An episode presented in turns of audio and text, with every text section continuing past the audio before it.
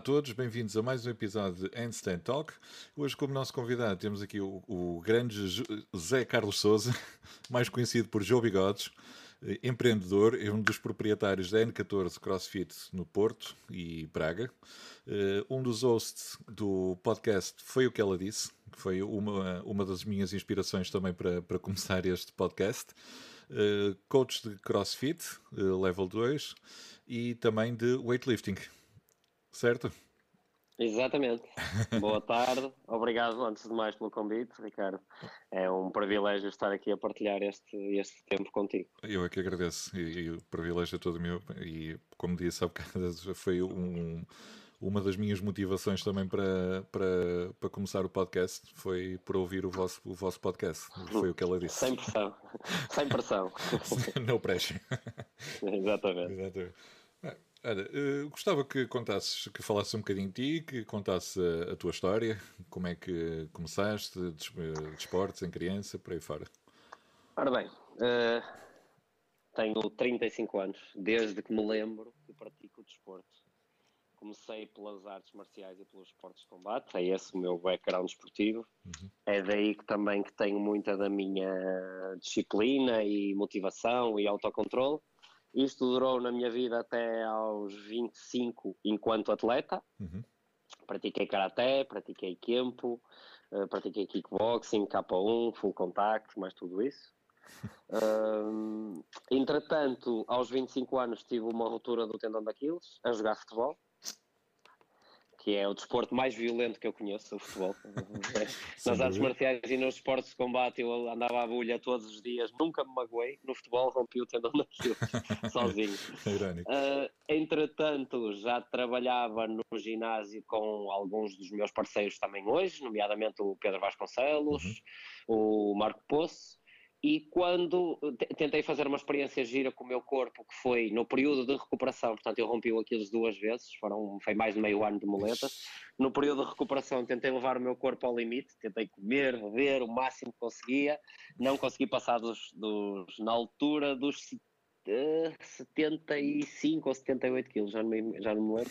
E depois decidi usar o CrossFit, o Pedro e o Marco já o faziam, com o Dan também, uhum, e decidi experimentar o CrossFit para usar o CrossFit como forma de recuperação e de reequilibrar o meu corpo, não é? Porque foi a minha perna forte que foi afetada, digamos, uhum, assim, pela ruptura no Aquiles, e eu precisava de me reequilibrar em termos musculares, uhum, e usei o CrossFit para isso. Portanto, é engraçado que uma modalidade que é mais conhecida por potenciar o rendimento, para mim a descoberta tenha sido pela recuperação. Uhum. Depois disto, na altura eu já trabalhávamos no ginásio, no fitness convencional, uhum, dávamos todas as aulas e mais algumas, campo, defesa pessoal, kickboxing, gap, localizada, total condicionamento, cross training, cycle, combat. Tudo o que havia. Éramos pau para toda a obra, digamos assim. Estou a ouvir muito baixo. Quanto mais o CrossFit se metia na nossa vida, seja pelas rotinas de treino, seja pelas aulas que dávamos, uhum, tudo o resto perdia importância. Ou seja, o facto do CrossFit ser completamente o oposto daquilo que nós fazíamos mais. Ou seja, nós dávamos aulas coreografadas em sistemas de treino fechados, era aquilo, não havia muito a fazer, e o CrossFit é exatamente o oposto. Fazemos o que quisermos da forma que quisermos, o sistema de treino é aberto, toda a gente contribui o melhor que sabe, uhum, e isto a mim, e ao Pedro, e ao Marco, e a muitos outros também, apaixonou-nos, e pronto, foi daí. Entretanto, quanto mais o desejo por conhecer mais e fazer mais enquanto atleta e treinador crescia, menos o entusiasmo por todas as outras vertentes do fitness se manifestava. Exato. Daí até termos o nosso primeiro espaço, foi um passito. Em 2013 eu e o Pedro abrimos o BeFree, sítio onde foram gravados muitos vídeos de apuramentos para competições, onde foi gravado um grande Harlem Shake também. Aconselho-vos a irem ao YouTube ver. Vou pesquisar. Pá, está demais aquilo. Aí já tínhamos para além do Marco já estava o Carlos também, que também faz parte da nossa equipa, uhum, o Carlos Carvalho. Pronto, e daí até abrimos uma box, foi um passo. Nós tivemos o BeFree cerca de 1 ano e 3 meses, porque aquilo começou a crescer. Já não tínhamos espaço para o material, já não conseguíamos ter mais gente. E pronto, surgiu assim o N14, no Porto, em 2014. Passado 2 anos estávamos a gostar tanto, surgiu a oportunidade que chegamos para o Braga também, em 2016. Recordo-me, quer dizer, foi no, quando eu comecei a descobrir a existência do CrossFit. Uhum. Foi uma das primeiras, das primeiras boxes que me surgiu na altura no Instagram, foi de facto a N14, e recordo-me na altura estás a falar da transição para Braga. Foi maravilhoso. Permitiu-me, por um lado, eu quando abri a boxe fui para lá morar. Uhum. Morei 1 ano e meio em Braga. A cidade de Braga é uma cidade espetacular, é uma cidade que é grande o suficiente para ter tudo, é pequena o suficiente para não ter o stress do Porto. Mando desde já aqui cumprimentos, beijos e abraços para todos os meus alunos de Braga e todas as pessoas fantásticas que morar lá me fez conhecer.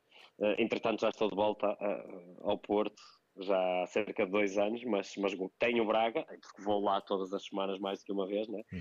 Dar o acompanhamento ao negócio, tenho Braga, ganhei mais uma cidade, tenho Braga no coração. É a segunda casa. É mesmo. É o meu segundo clube agora também, apesar de ser vermelho, que é uma coisa que eu não gosto muito, mas pronto. Bem, se isso aí... Nada a fazer. Não comento. Não sou grande adepto de futebol, confesso, mas sou simpatizante. Sou simpatizante de 2 cores, por isso. Okay. Cada vez mais o meu desporto é o CrossFit e não o futebol. Exato. Mas chegaste a jogar futebol também?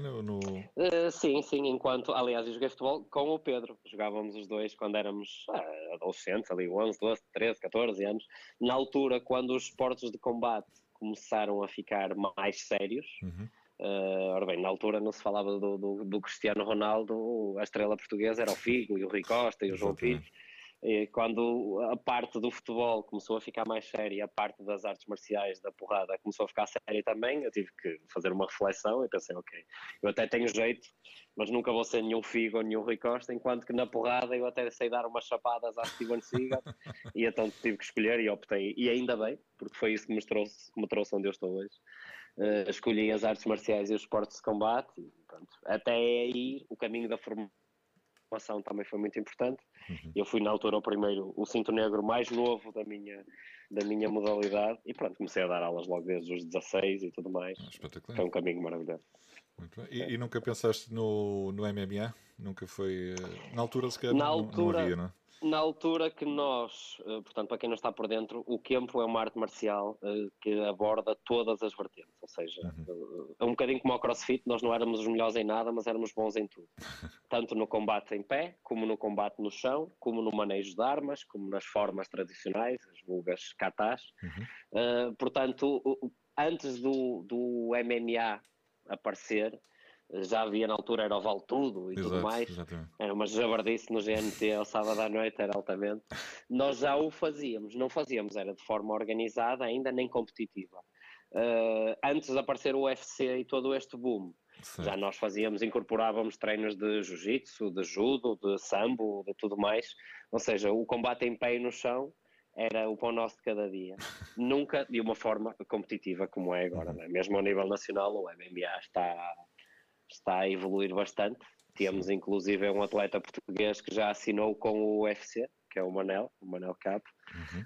Portanto, nunca se sabe onde é que isto vai parar. Temos outro bem lançado também no Bellator, que é o Pedro Carvalho. O Pedro Carvalho, exato.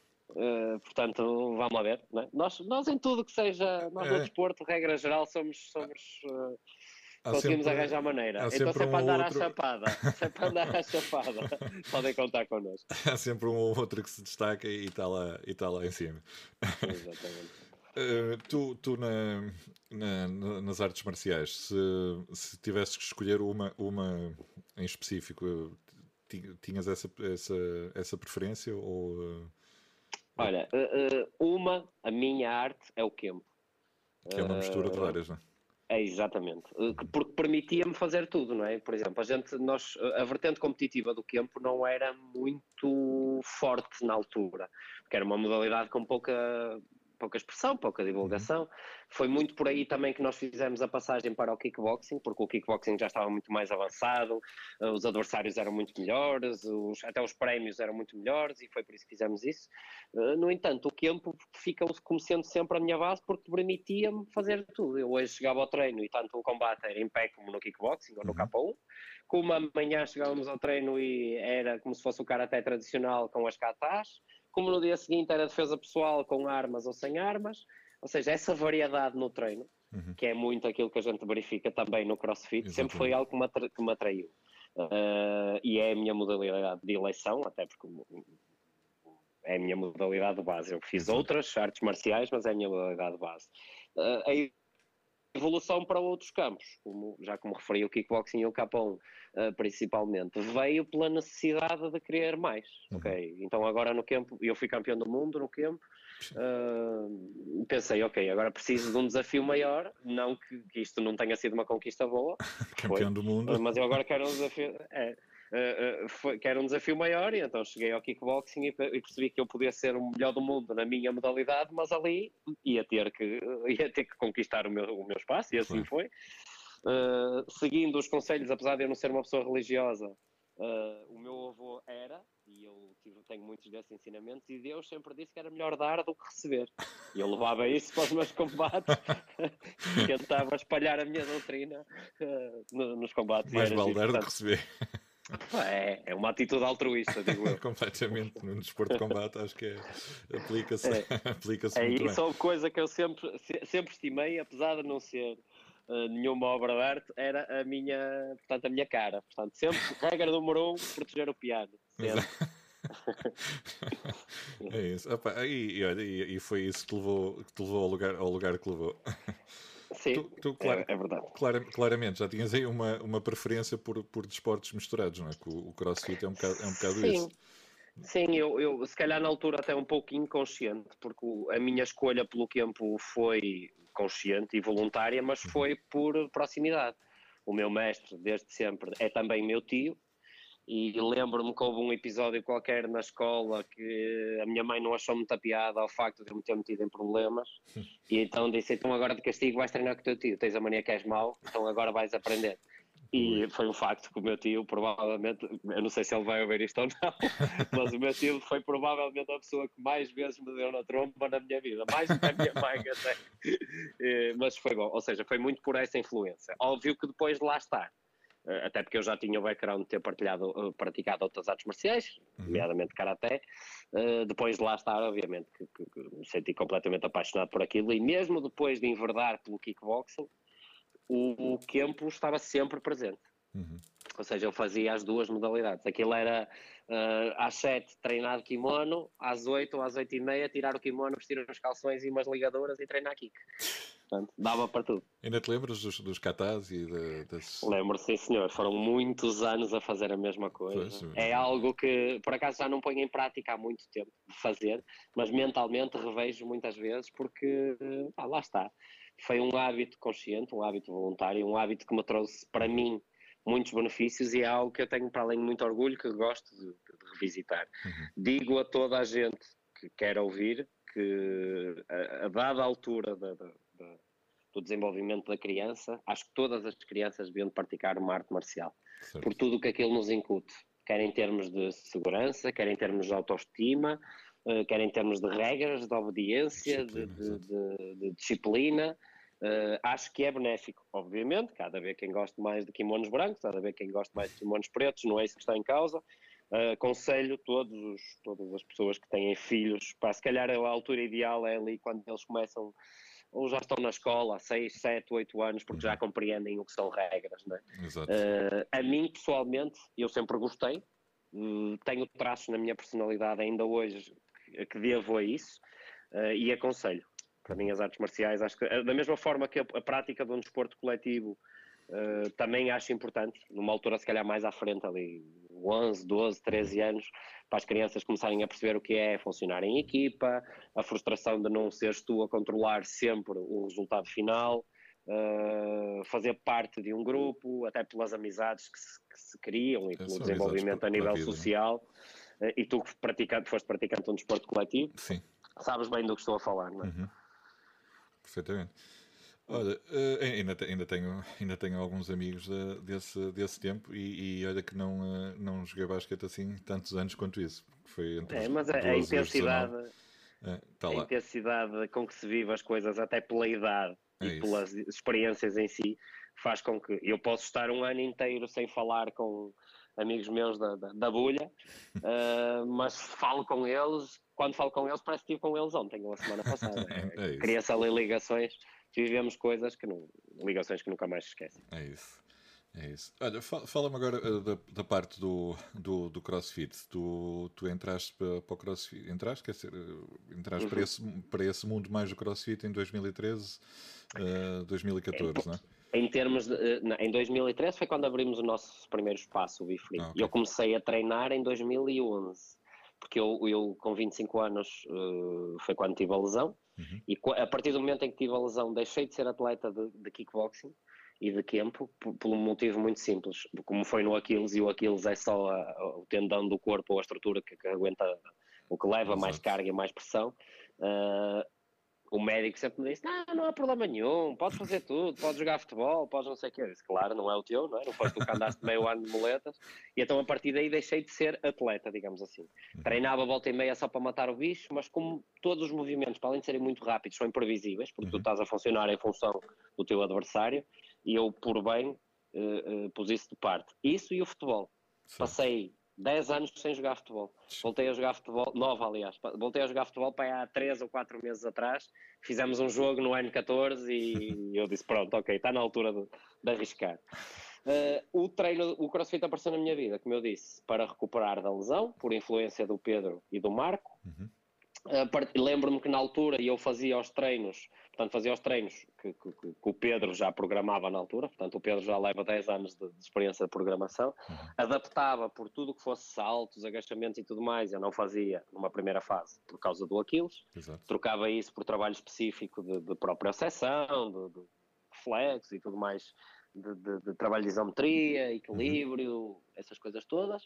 A partir do momento em que fui ficando mais funcional, com a ajuda do cycle também, para ganhar resistência e tudo mais nas pernas, fui abraçando a metodologia com maior amplitude.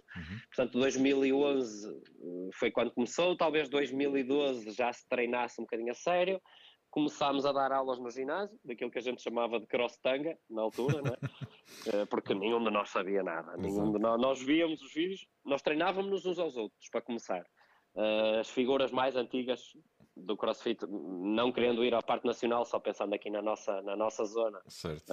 Tens o Marco Poço, o Pedro Vasconcelos, o Carlos Carvalho, o JD, o Ricardo Pereira, o Silvio, o Serra, ou seja... Essa malta toda, nós não tínhamos treinadores, nós olhávamos uns para os outros, víamos os vídeos no YouTube e dizíamos, não é bem assim, olha experimenta assim. E saiu uma cagada de todo o tamanho, não, assim ainda está pior. Lembro-me, a primeira grande competição, começaram a aparecer os Promofit, aliás, os VimaFit antes e depois os Promofit. Nós, eu, o Pedro e o Dan, fomos vencedores dos Promofit 2. Na altura os prémios eram simplesmente uma kettlebell de acrílico, não havia cá dinheiro, não havia cheques, não havia nada. O Marco Poço ganhou também esse Promofit individual. Depois lembro-me que em 2013 foi feito pelo Diogo Henriques, da Boxe 1RM, quem manda já um abraço. Também foi um dos primeiros treinadores certificados e uma das primeiras boxes afiliadas, não sei se foi a primeira ou não. Organizou o dito Campeonato Nacional. Certo. Que ainda só se fez um, e foi giro chegar lá e conhecer atletas como o Bruno Leitão, Miguel Tareno, Francisco Seguro, o Hugo Cavaco, ou seja, gajos que eu só conhecia de nome ou de vídeos no YouTube, a chegar lá e éramos todos iguais, ou seja, eles tinham mais capacidade do que eu já na altura, ainda hoje continuam a ter, mas percebíamos todos o mesmo daquilo, que era zero. A gente fazia muito por tentativa e erro, mesmo a nível de formações não havia grande coisa. E foi giro esse desenvolvimento, e nós fazíamos aquilo que ainda hoje fazemos, que é testávamos em nós, que é para depois dar aos nossos alunos. Em 2012 começámos a dar aulas no ginásio, eu e o Pedro, o Marco também, mas na altura o Marco já não trabalhava connosco, o Carlos também no Virgin, nas nossas aulas de cross-tangas. Fomos tirar na altura o nível 1, eu, o Pedro, o Marco e o Carlos em 2013. E depois, a partir daí, abrimos o BeFree e foi o fim do mundo. Nunca mais paramos. digamos assim. Foi uma abriu-se um novo horizonte, não é? Foi, nenhum de nós sabia o que estava a acontecer. Eu digo isto ao Marco muitas vezes, se não fosse por ele, nós não estávamos na situação que estamos hoje, porque ele é que foi o precursor de tudo isto. Uhum. Como é que surgiu o N14, ou o nome N14? Olha, o nome N14 foi muito giro. Nós abrimos em 2014, uhum. Okay. Mas o nome não tem nada a ver com isso. Ou seja, o nome tem que ver porque a boxe fica na Nacional 14, vulgarmente conhecida como Via Norte, que é a estrada que vai do Porto a Braga. E por coincidência do destino, nós temos uma boxe no Porto e outra em Braga. Não foi escolhido por causa disso. Ou seja, eu posso perfeitamente ter um N14 amanhã noutra estrada nacional qualquer. Não é exclusivo. Mas foi muito por aí. Nós, lembro-me, eu e o Pedro na altura, nós, quando abrimos o BeFree, não tínhamos dinheiro para mandar cantar o cego. Não é? Nós comprámos o material, andámos a pagar o material quase com trabalho, digamos assim. Uhum. Sentimos que aquilo, na altura ainda trabalhávamos em ginásios, e eu despedi-me primeiro, o Pedro não aguentou as saudades e passado, não sei, 15 dias ou um mês despediu-se também, reunimos os dois e eu disse como é que é, vamos fazer isto a sério, vamos fazer disto vida, ok. Desde sempre nós funcionamos, para além de sermos amigos há muitos anos, há mais de 20 anos que somos amigos, sempre funcionamos bem, sempre nos completamos muito bem ao nível do trabalho.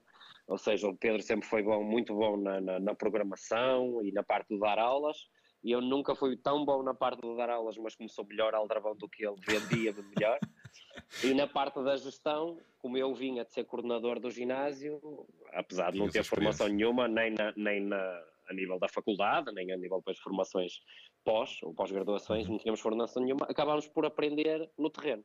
Uhum. E daí até termos o nosso espaço, foi maravilhoso, porque nós conseguimos abrir no primeiro mês, já tínhamos 67 sócios. Ixi. E à medida que o negócio foi crescendo, nós fomos crescendo com ele, sempre fomos muito críticos de nós próprios, ou seja, sempre houve uma política de muita honestidade dentro da equipa e dentro do staff, uhum. para nos ajudar a perceber quais eram os nossos pontos fracos, o que é que o negócio exigia de nós, o que é que eu mesmo não gostando muito, o que é que tinha que fazer para evoluir. Foi muito por aí. Começámos por ser 4, eu, o Pedro, o Carlos e o Easy. Entretanto já chegámos a ser 25 dentro da estrutura do N14. Agora com tudo isto, com toda esta situação, claro. Muito provavelmente vamos ter que emagrecer alguns elementos, infelizmente, mas pronto, é a adaptação. Mas foi giro a partir do ponto em que eu percebi que uma mera paixão de nós, principalmente minha e do Pedro, fez com que já fôssemos responsáveis por pôr comida na mesa de 25 casas ou 25 famílias. Exato. O que é espetacular. É muita coisa, é muita responsabilidade. É muita dor de cabeça ao fim do mês. Mas é uma dor de cabeça que a gente abraça é uma responsabilidade que nós abraçamos com entusiasmo e com motivação, porque ninguém nos obrigou a isto. Nós seguimos este caminho porque quisermos. Não, quer dizer, a ideia que eu tenho cá de fora, não é? E pelo menos a ideia que transparece, e com outras pessoas com quem eu já falei da N14, é que vocês são de facto uma grande família, não é? Na realidade, porque vocês são muito próximos uns dos outros, já têm amizades, lá está, há muitos anos. Eu nunca acreditei, porque assim, a nossa perspectiva da realidade é baseada naquilo que nós somos e naquilo que nós vivemos e nas experiências que temos, não é? Eu nunca acreditei naquele savão de que não se deve fazer negócios com amigos e com família. Exato. E vou-te explicar porquê. Eu acho que tens que escolher muito bem a pessoa com quem vais, seja independentemente, não faz mal, eu estava a dizer que independentemente de ser amigo ou ser família, ou seja, pelo facto do Pedro ser meu amigo, se ele não fosse uma pessoa com que eu visse valor associar-me a ele, eu não fazia negócios com ele. Hoje já não é verdade isso, porque já mudou, mas por exemplo a minha mãe já trabalhou comigo. Eu não acredito nisso de não fazer negócios com... Tens que ver as pessoas com quem te estás a envolver, sejam eles família ou amigos, porque assim, se for uma pessoa com uma má índole ou se tiver que disputar a faca, não vai ser ele ser teu amigo ou a tua família que vai fazer com que isso mude. E então, eu acho que o meu maior mérito sempre foi ter tido a capacidade de escolher as pessoas certas para estarem comigo. Exato. É muito fácil para mim embandeirar em arco e dizer que eu sou o maior e que é por minha causa que o N14 é isto e é aquilo. Muito pelo contrário, eu sempre tive a sorte de escolher as pessoas certas ou então sempre tive uma capacidade de lhes transmitir as minhas ideias que fazia com que eles acreditassem e remássemos todos para o mesmo lado. Lá está, como eu disse há pouco, a minha capacidade de ser aldrabão sempre foi grande. Porque isto, tu podes ter a melhor ideia do mundo, se a tua equipa não remar para o mesmo lado que tu, não dá. Vão andar a perder tempo e energia. E a grande diferença, ou a grande vantagem, nós chegámos ao ponto de termos 12 ou 13 treinadores, já não me lembro, no N14, e éramos todos amigos. Não é? Podíamos não ser os melhores amigos, mas isto facilitava muita coisa, fazia com que, por exemplo, o meu estilo de gestão, eu não tinha que ligar para um coach e dizer: olá, Júlio, como estás? Tudo bem? Olha, desculpa dizer-lhe isto, mas... Não, eu ligava e dizia: ó Pedro, foda-se... Ah, desculpa, não sei se posso falar mal. Não, estás à vontade. Ó Pedro, foda-se, tem algum jeito isto tu fizeste? Ou seja, essa proximidade levava a isso, levava a que fosse mais fácil encarar as coisas menos boas e resolvê-las. Fazia também com que a dedicação fosse diferente. Ou seja, eles não estavam a trabalhar só por um ordenado, estavam a trabalhar por alguém que acreditavam, alguém que todos contribuíram ativamente para desenvolver, e eu acredito que foi isso que nos permitiu chegar à dimensão que chegamos, não que sejamos mais do que ninguém, simplesmente escolhemos um caminho na nossa evolução e no nosso trajeto enquanto empresa, enquanto família, como tu disseste bem, que é alguém que acreditamos. E quando tu acreditas em alguma coisa, tens qualidade, capacidade e te é rentável, as coisas acontecem naturalmente. É isso. Até a própria motivação vem de uma forma quase natural. E o N14 System, quando é que... O N14 Training Systems. Training System, peço desculpa. Ou Training Systems by N14. Isto surgiu, foi um erro de casting na altura. E não tenho problema nenhum em dizer isto. Eu já cometi alguns erros. Já cometi muitos erros ao nível da gestão. Primeiro porque, como eu te disse, não tinha qualquer tipo de formação em gestão. Certo. Tudo que aprendi foi na prática e foi com pessoas que me ensinaram o melhor que sabiam também. Depois, eu sou o maior crítico de mim próprio e tenho a capacidade de perceber: ok, eu fiz esta escolha, espero estes resultados. Não deu estes resultados. Porquê? A culpa foi minha, a culpa não foi. O que é que eu podia ter feito para ser diferente? Na altura, nós, quando abrimos o N14, como todas as boxes que abriram, na altura pelo menos, achávamos que era a competição que nos ia trazer a visibilidade que a gente queria e o sucesso que a gente queria, e a verdade é que nós estamos recheados de atletas vencedores. Basta ver que temos na nossa fileira aquela que ainda hoje é, para mim, a melhor atleta, teve um domínio mais avassalador, que é a Joana Tomás, com respeito por todas as outras. Temos muitas grandes atletas, a Sónia Alves, sim. Antes da Joana, a Sara Pinto e tudo mais, mas a Joana não dava a mínima hipótese. A Joana, a partir do momento em que veio para o N14, e atenção que a Joana já era um produto feito, a Joana participou em 6 provas e ganhou as 6.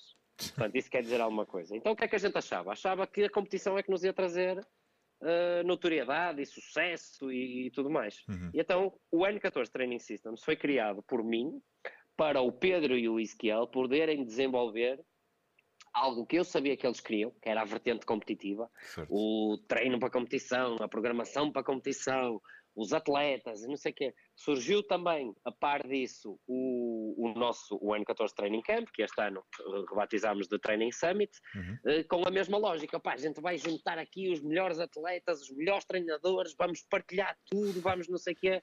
Não podia estar mais enganado. Quer numa iniciativa, quer noutra. O Training Systems foi criado para atletas e para desenvolver super atletas. Posso-te dizer que hoje em dia, ou ao longo destes mais de 4 anos que já existe o Training Systems, posso dizer que se calhar 70% das pessoas que nos procuram, nossos atletas e atletas de fora, são para reabilitação, recuperação de lesões, reeducação postural, corrigir algum problema específico que tenham ao nível ósseo, esquelético, muscular, o que quer que seja. O Training Summit, ou o Training Camp na altura, revelou-se não ser para atletas, nem para os melhores atletas, nem para os melhores treinadores, porque na altura, e ainda hoje existe um bocadinho isto, existe uma falta de humildade muito grande das pessoas, e já lá iremos à frente. E então revelou-se ser para pessoas que simplesmente queriam aprender, queriam ser melhores, pessoas que estavam a começar como treinadores, pessoas que estavam a começar como atletas, não que não houvesse também atletas experientes. Na altura eu lembro que nós chegámos a convidar quer atletas, quer treinadores de renome, mas foi engraçado como algo que a gente criou, quer o Training Systems, quer o Training Camp, o Training Summit, criámos com um objetivo, naturalmente, aquilo foi por um caminho completamente diferente. Ou seja, hoje os principais produtos que o Training Systems comercializa são a programação de competição, como a gente lhe chama, e a programação e o personalizado. Posso dizer que 90% das pessoas que usufruem do personalizado estão naquele campo que eu te falei há pouco, do recuperação de lesões, foram operados, recuperar a forma, corrigir problemas específicos como problemas lombares, problemas nos joelhos, problemas nos ombros, não sei o quê, e não há atletas nesse capítulo. Os nossos atletas, entre aspas, estão todos na parte da programação da competição. Foi giro ser esse o caminho, foi uma coisa que foi orgânica. Não foi nem essa a intenção, nem essa a nossa vontade, mas foi algo que naturalmente nós tínhamos valor, as pessoas viam valor nisso e foi para aí que caminhamos. E caminharam no sentido correto, não é? Porque tem sido um sucesso. Para nós faz sentido. E deixa-me só, para não parecer também demasiado presunçoso, eu há pouco tu disse que falei na parte do ego, da falta de humildade. Isto é algo que se verifica na nossa modalidade como em todas, ou seja, aquela ideia de que no crossfit só há pessoas com os valores certos, os ideais certos, isso não existe. Tu se fores uma boa pessoa vais para o crossfit, vais te sentir bem, se fores um filho da puta vais para o crossfit, vais continuar a ser um filho da puta, isso não vai mudar. E então aquilo que a gente verificou foi, de facto, essa falta de humildade no sentido de que, repara, que moral tenho eu para exigir aos meus clientes ou potenciais clientes que paguem para aprender comigo, se eu também não pago para aprender com outros. Exato. Se nós acharmos que já somos donos da verdade e que temos sempre razão, não aprendemos nada desta vida. E aquilo que se começou a verificar, e posso dizer que não foram muitas as pessoas que por exemplo, quando convidadas não quiseram participar no Training Camp ou no Summit, houve pessoas que me disseram que não, porque não queriam estar a partilhar achavam que tinham descoberto a pólvora e que não queriam estar a partilhar com os outros, apesar daquilo não ser caridade nenhuma, porque toda a gente recebe para lá estar, não é? E na boxe era muito isso, era muito a ideia de que, e até os próprios atletas, repara, imagina esta situação, tu és atleta de musculação, de basquete, de artes marciais, há 10, 15, 20 anos era o melhor, eu era o melhor do mundo naquilo que fazia, cheguei ao crossfit e era o pior de todos que estavam em competição. Se eu não fosse um gajo humilde, pensava assim, foda-se, o que é que eu estou aqui a fazer? Eu vou, mas é para outra vez para o outro que sou o melhor do mundo. Mas não, eu como quero sempre ser melhor, quero aprender mais, desafiei-me e não me importava nada estar em último na competição. Até porque a minha capacidade enquanto coach sempre foi muito melhor que a minha capacidade enquanto atleta e foi giro, por exemplo, chegarmos a essas competições que eu te falei logo no início, os Promofit, o Campeonato Nacional, e eu ver que eu não era ninguém, mas tudo aquilo que eu lhes dizia e todas as dicas que eu lhes dava, eles ouviam-me e eles faziam o que eu dizia. Ou seja, existia essa humildade, essa partilhar, e quem é que não gosta de ser bajulado e de ser tudo mais, e começa-se a criar, e eu consigo perceber porque, de facto, imagina ao contrário, eu era o campeão do mundo, fui para o crossfit e passei para ser o pior. Imagina que era o contrário, eu praticava uma modalidade qualquer que não era ninguém, chego ao crossfit e começo a ser o maior do mundo. É muito fácil embandeirar em arco e achar que já somos os maiores da nossa rua. Normalmente, se formos para uma rua maior do que a nossa ou para uma avenida, não é? Já vemos que não somos assim tão especiais. E foi isto que a gente percebeu. E ao contrário de tentar, sei lá, revoltar-me até, ou ficar chateado, ou guardar algum rancor, aquilo que nós fizemos foi adaptar-nos. Tipo, ok, criámos o Training Systems para atletas. Não é atletas que temos, faz sentido o que estamos a fazer? Faz. Adapta-te. Aí criámos o Training Camp ou o Training Summit para os melhores treinadores e os melhores atletas. Aí esses gajos não querem vir, não faz mal, a gente trabalha com quem quer aprender connosco. Uma das premissas que a gente tem é prestar o melhor acompanhamento possível. O nosso coaching de excelência é um foco muito grande a quem quer aprender connosco. Exatamente. Ou seja, quem não quer, eu não vou andar atrás deles, já passamos dessa fase há muito tempo, de ter que andar atrás de clientes. Agora nós já temos bem definido aquilo que somos e foi algo que fomos descobrindo ao longo destes quase 6 anos de existência. Por um lado, quanto mais bem definidos nós temos o nosso caminho e a nossa missão e os nossos valores, mais fácil é para quem concorda connosco procurar-nos. Quem não concorda, também é mais fácil criar anticorpos, mas também, graças a Deus, hoje em dia já existem boxes suficientes e com naturezas diferentes o suficiente e com foco de trabalho diferente para haver oferta para todos. No CrossFit conseguimos ainda manter, e passo agora aqui à publicidade, nós somos já atualmente a maior cadeia de ginásios do mundo, porque a gente queira, quer não, o CrossFit aos olhos da lei é um ginásio. São 14 mil afiliados no mundo inteiro. Mais do que provavelmente se juntarem, e falando em Portugal temos mais ou menos 200 boxes, entre afiliadas e não afiliadas, se juntarem todos as cadeias de autoclubes que existem em Portugal, não sei se chegam aos 100, quanto mais aos 200, né? Se juntarmos os Ups, os Uts, os Solinkas, os Homes Places e outros por aí devem andar, essa malta toda. Ou seja, nós conseguimos já ter essa força, digamos assim, e conseguimos ao mesmo tempo manter-nos unidos. Esta situação é um ótimo exemplo disso. Eu no dia 12, lá está, como sempre tivemos esta visão e como o CrossFit sempre foi um negócio ainda muito novo cá em Portugal, existem poucas referências, existem referências externas, seja europeias, seja americanas, mas em Portugal não havia ninguém que dissesse como é que se fazia. Nós assumimos esse papel, sabendo que os primeiros a ir à frente e a dar o peito às balas vão levar com tudo e mais alguma coisa, em termos de dificuldades, de entraves, de ataques, mas também vão ter oportunidades que mais ninguém vai ter. Nós nunca nos importamos de assumir esse papel, também porque a nossa estrutura o permitia, ou seja, o facto de termos recursos para isso fazia. Portanto, logo no início de toda esta pandemia, eu criei um grupo no WhatsApp em que fomos adicionando os donos das boxes. Não havia cá 6 afiliados, não és? Se tens uma box ou um estúdio ou qualquer coisa, estás no mesmo, fazes parte, e pedi para toda a gente ir adicionando. Já temos quase 200 pessoas naquele grupo e é maravilhoso ver que toda a gente partilha tudo, partilha estratégias do tipo, olha, eu para ir para o online estou a fazer assim, assim, assim. O fazer assim traz-me estas vantagens, estas desvantagens, para mim faz sentido por causa disto. E vem um gajo da guarda dizer, opá, não, mas aqui não funciona porque aqui o que é que acham se tentar assim, se tentar assado. E depois vem outro dos Açores dizer, opá, e isto é algo que dentro do fitness não é muito normal. Pois não. É uma comunidade... Muito pelo contrário. E o CrossFit, pá, pronto, se calhar pela altura que apareceu, se calhar pelas pessoas que estão envolvidas, temos conseguido fazer isso.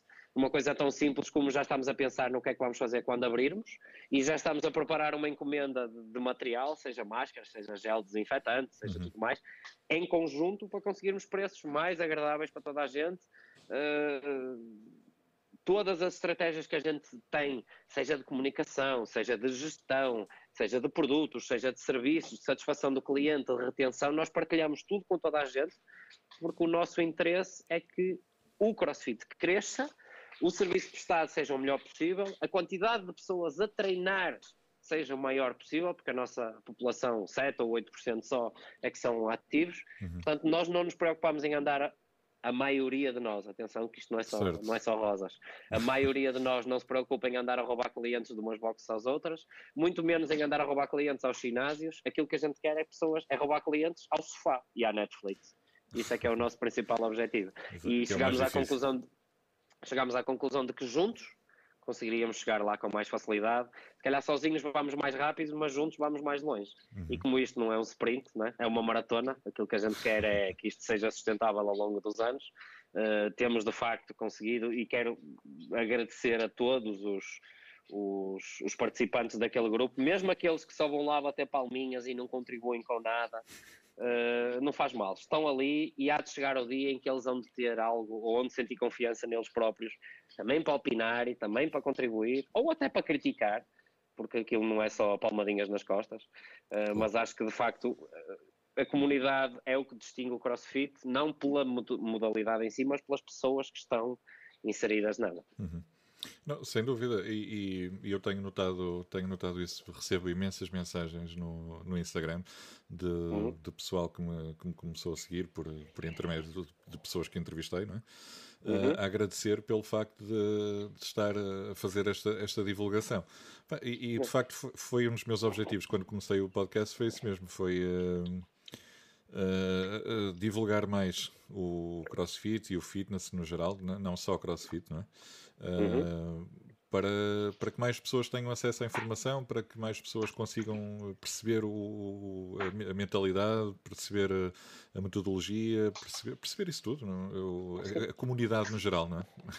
Exatamente. Que é isso que é muito apaixonante no CrossFit. Aquilo que a nossa seita quer, porque nós somos uma seita, temos local de culto próprio, temos linguagem própria, certo. Temos os nossos símbolos, portanto somos uma seita. É, quer a gente queira, quer não, é isso. Aquilo que a gente quer é trazer pessoas para a nossa seita, não é? É tirar as pessoas do sofá e pô-los a treinar, pô-los a mexer. É isso, é um bocadinho, para aí.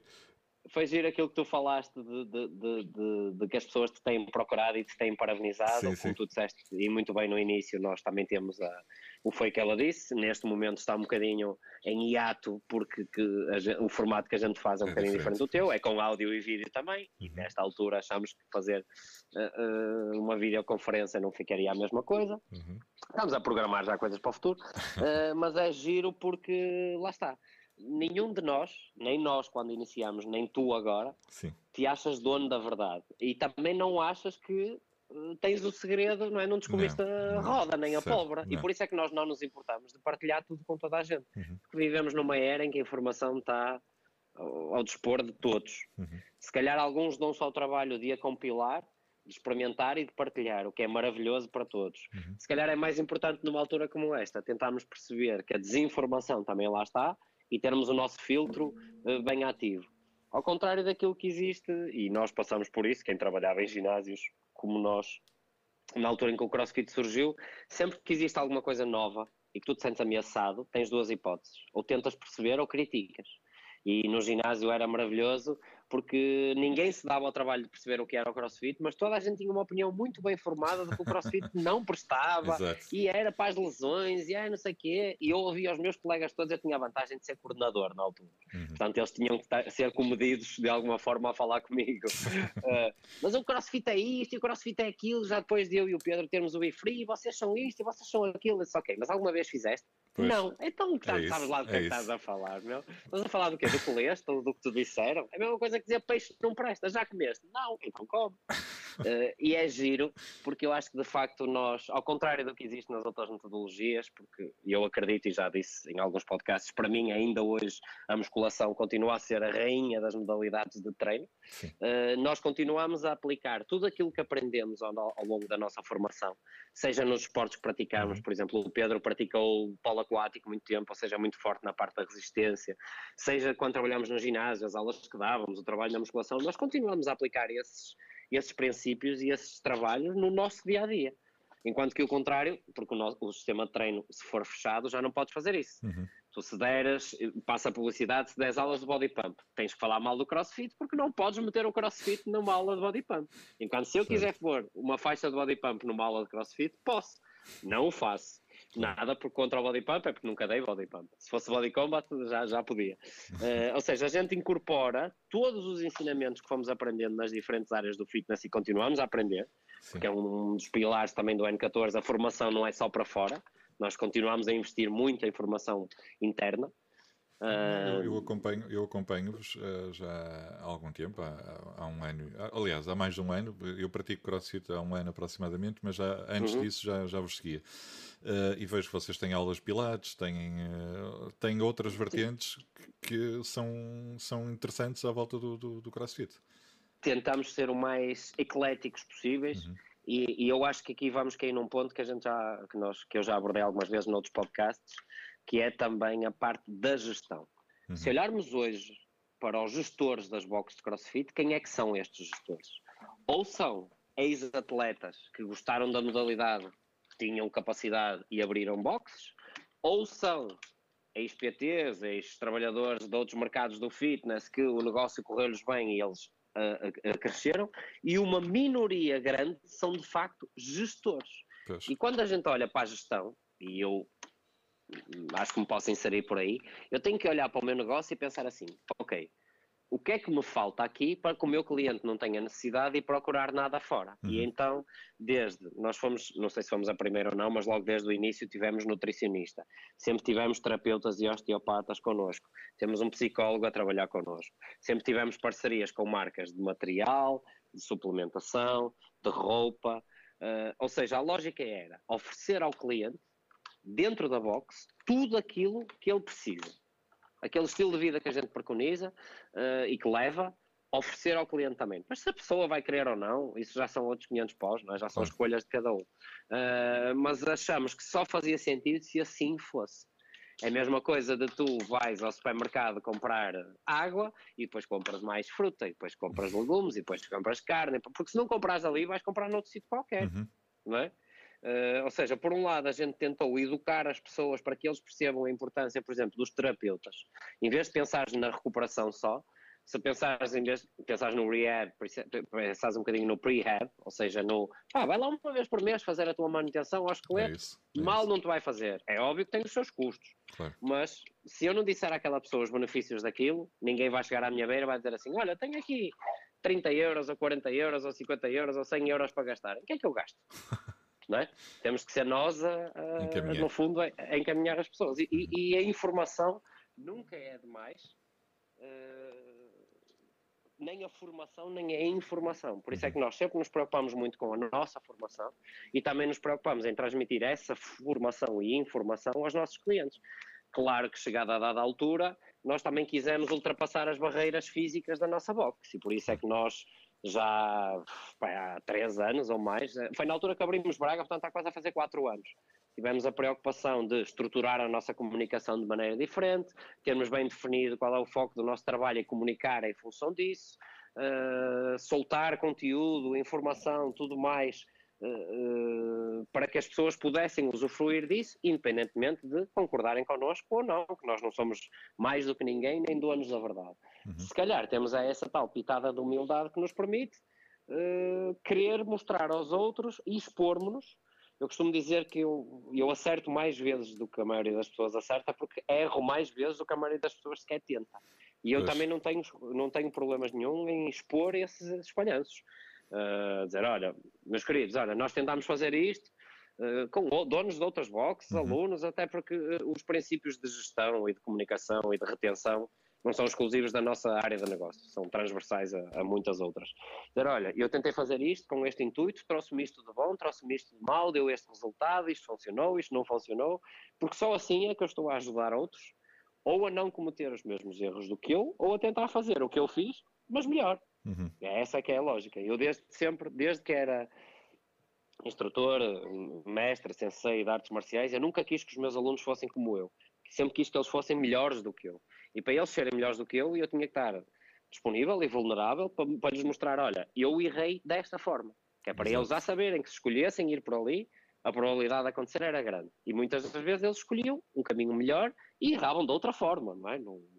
Essa coisa que nós somos bons é encontrar novas formas de fazer, de borrar a pintura. Mas é muito por aí, ou seja, a importância da formação e dos serviços multidisciplinares e dos serviços complementares ao CrossFit, que continua a ser o nosso core business, é exatamente essa. É as pessoas perceberem os benefícios delas, perceberem o porquê que elas estão ali. Repara-se, na pirâmide teórica de desenvolvimento do atleta, a nutrição está na base. Porquê é que eu hei de começar pelo treino? Porquê é que a primeira coisa que um cliente faz quando entra no N14 e se inscreve não há de ser uma consulta com um nutricionista? Exato. Se eu acredito que uma pessoa sem consciência corporal, sem capacidade motora, sem coordenação, a melhor coisa para ela é começar com uns PTs, nem que seja de meia hora, com algum dos meus coaches, porque é que eu não hei de ter isso disponível e porque é que eu não lhes hei de dizer qual é a importância disso? Ou seja, a comunicação ainda hoje é algo que a gente luta muito para ser o melhor possível, porque nós nunca vamos conseguir, nunca nada é bom o suficiente que não dê para melhorar, mas nós percebemos rápido que a comunicação, quer para dentro, quer para fora, era uma ótima forma de difundirmos a mensagem e tentar fazer com que as pessoas aprendessem com os nossos erros também, para que pelo menos esses não os cometessem.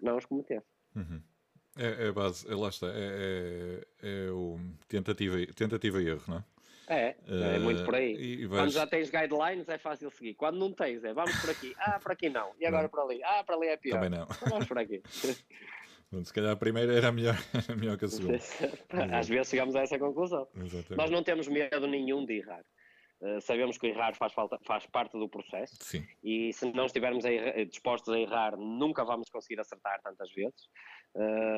Portanto, por isso é que muitas das vezes também temos de ter a capacidade de olharmos para nós próprios, darmos um feedback honesto e normalmente negativo, aquilo que as pessoas costumam chamar de feedback construtivo, não é? O feedback negativo, dizer, olha, fizeste isto porque acho que devias fazer isto, não é? Que é para, há muitas das vezes nós tomamos caminhos, opções, escolhas que achamos que é a melhor coisa do mundo, mas depois na prática não é isso que se verifica. Ok, não há problema nenhum, toca a voltar para trás, até onde é que funcionou bem, até aqui, então agora vamos treinar com aquilo que aprendemos, vamos tentar de outra maneira. Não é fácil, mas é simples, na sua verdade, é um processo de veras simples. Tens que ter uma capacidade grande de aceitar a crítica interna e dos teus pares, e pá, adaptar-te, ultrapassar e siga, bola para a frente. Muito bem. Tu no teu percurso enquanto atleta, já eras acompanhado por algum nutricionista em específico, ou foi algo que surgiu depois? Não, enquanto atleta de desportos de combate, nunca tive esse acompanhamento. Uhum. Nos esportes de combate, não sei se sabes ou não, mas nós estamos, as categorias são divididas por peso, por género, obviamente, e por idade, mas por peso, ou seja, o controlo do peso sempre esteve muito presente na minha modalidade, digamos assim. Portanto, aquelas noções básicas de que para perder peso tens que consumir menos calorias do que as que gastas e para ganhar peso o oposto, sempre estiveram muito presentes, e por acaso eu sempre tive a sorte do meu corpo reagir muito bem aos estímulos. Não só ao estímulo do treino, como ao estímulo da alimentação. Eu, se quiser ganhar 3 quilos, ganho. E não é comer francesinhas todos os dias, não é? 3 quilos de massa muscular. Se precisar de perder 3 quilos, também consigo perder. Ou seja, o meu corpo, principalmente na altura, quando eu tinha 15, 20 anos, agora já nem tanto, reagia bem. Só sentia necessidade de recorrer a nutricionistas quando abri o N14, porque eu tive que experimentar primeiro, antes de pôr o serviço disponível para os meus clientes, não é? Tipo, perceber os benefícios, perceber a forma de funcionar dos nutricionistas, ou no caso da nossa nutricionista da altura.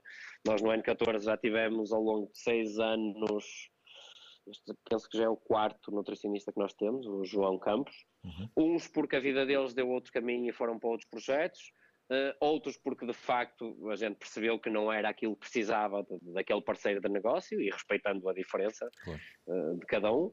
Mas eu só me comecei a perceber da importância de um nutricionista, principalmente quando comecei a perceber que cada macaco no seu galho.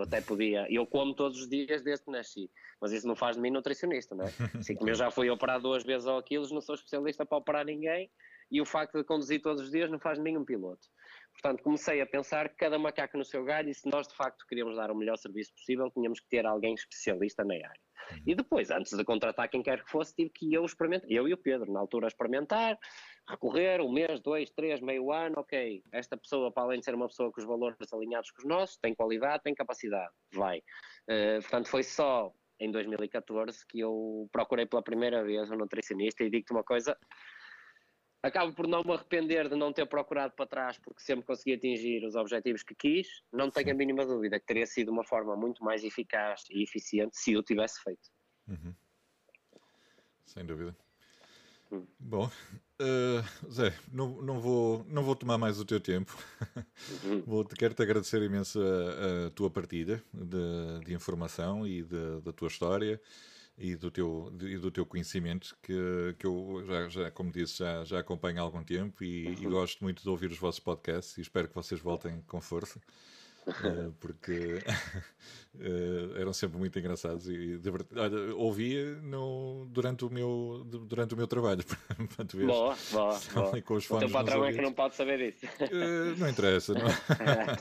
Dizias que era desenvolvimento pessoal. Não, nós podemos estar a ouvir música, por isso não. Okay, ouvir música, ouvir podcast. Deixa-me agradecer-te também esta este convite. Pedir-te desculpa por ainda não o termos realizado mais cedo. Íamos fazê-lo antes, pessoalmente, antes de toda esta brincadeira. Portanto, era para ter sido logo no início de março. Dar-te os parabéns por teres esta iniciativa, porque escolheste enverdar num caminho que é muito ingrato, que é o caminho de servir os outros. Estás-te a cultivar a ti, mas estás também a ajudar quem quer aprender. Desde já te aviso que vai ser de facto muito ingrato e muito pouco reconhecido, até o momento em que vai ter o reconhecimento que tu de facto mereces. E parabéns pela iniciativa. Obrigado. Seja com atletas, seja com treinadores, seja com gestores, seja com pessoas que tu achas que acrescentam alguma coisa. Muita força para continuar. Obrigado também pelos elogios que nos fizeste e por me fazer sentir que somos também de alguma forma uma motivação para ti. Sem dúvida. Continua, ok? Tudo o que precisares, vamos estar aqui. Obrigado, obrigado. Tá? Olha, um grande abraço. Outro grande continuação do excelente trabalho e muito sucesso para o futuro. Obrigado, igualmente. Obrigado. Um abraço, Ricardo.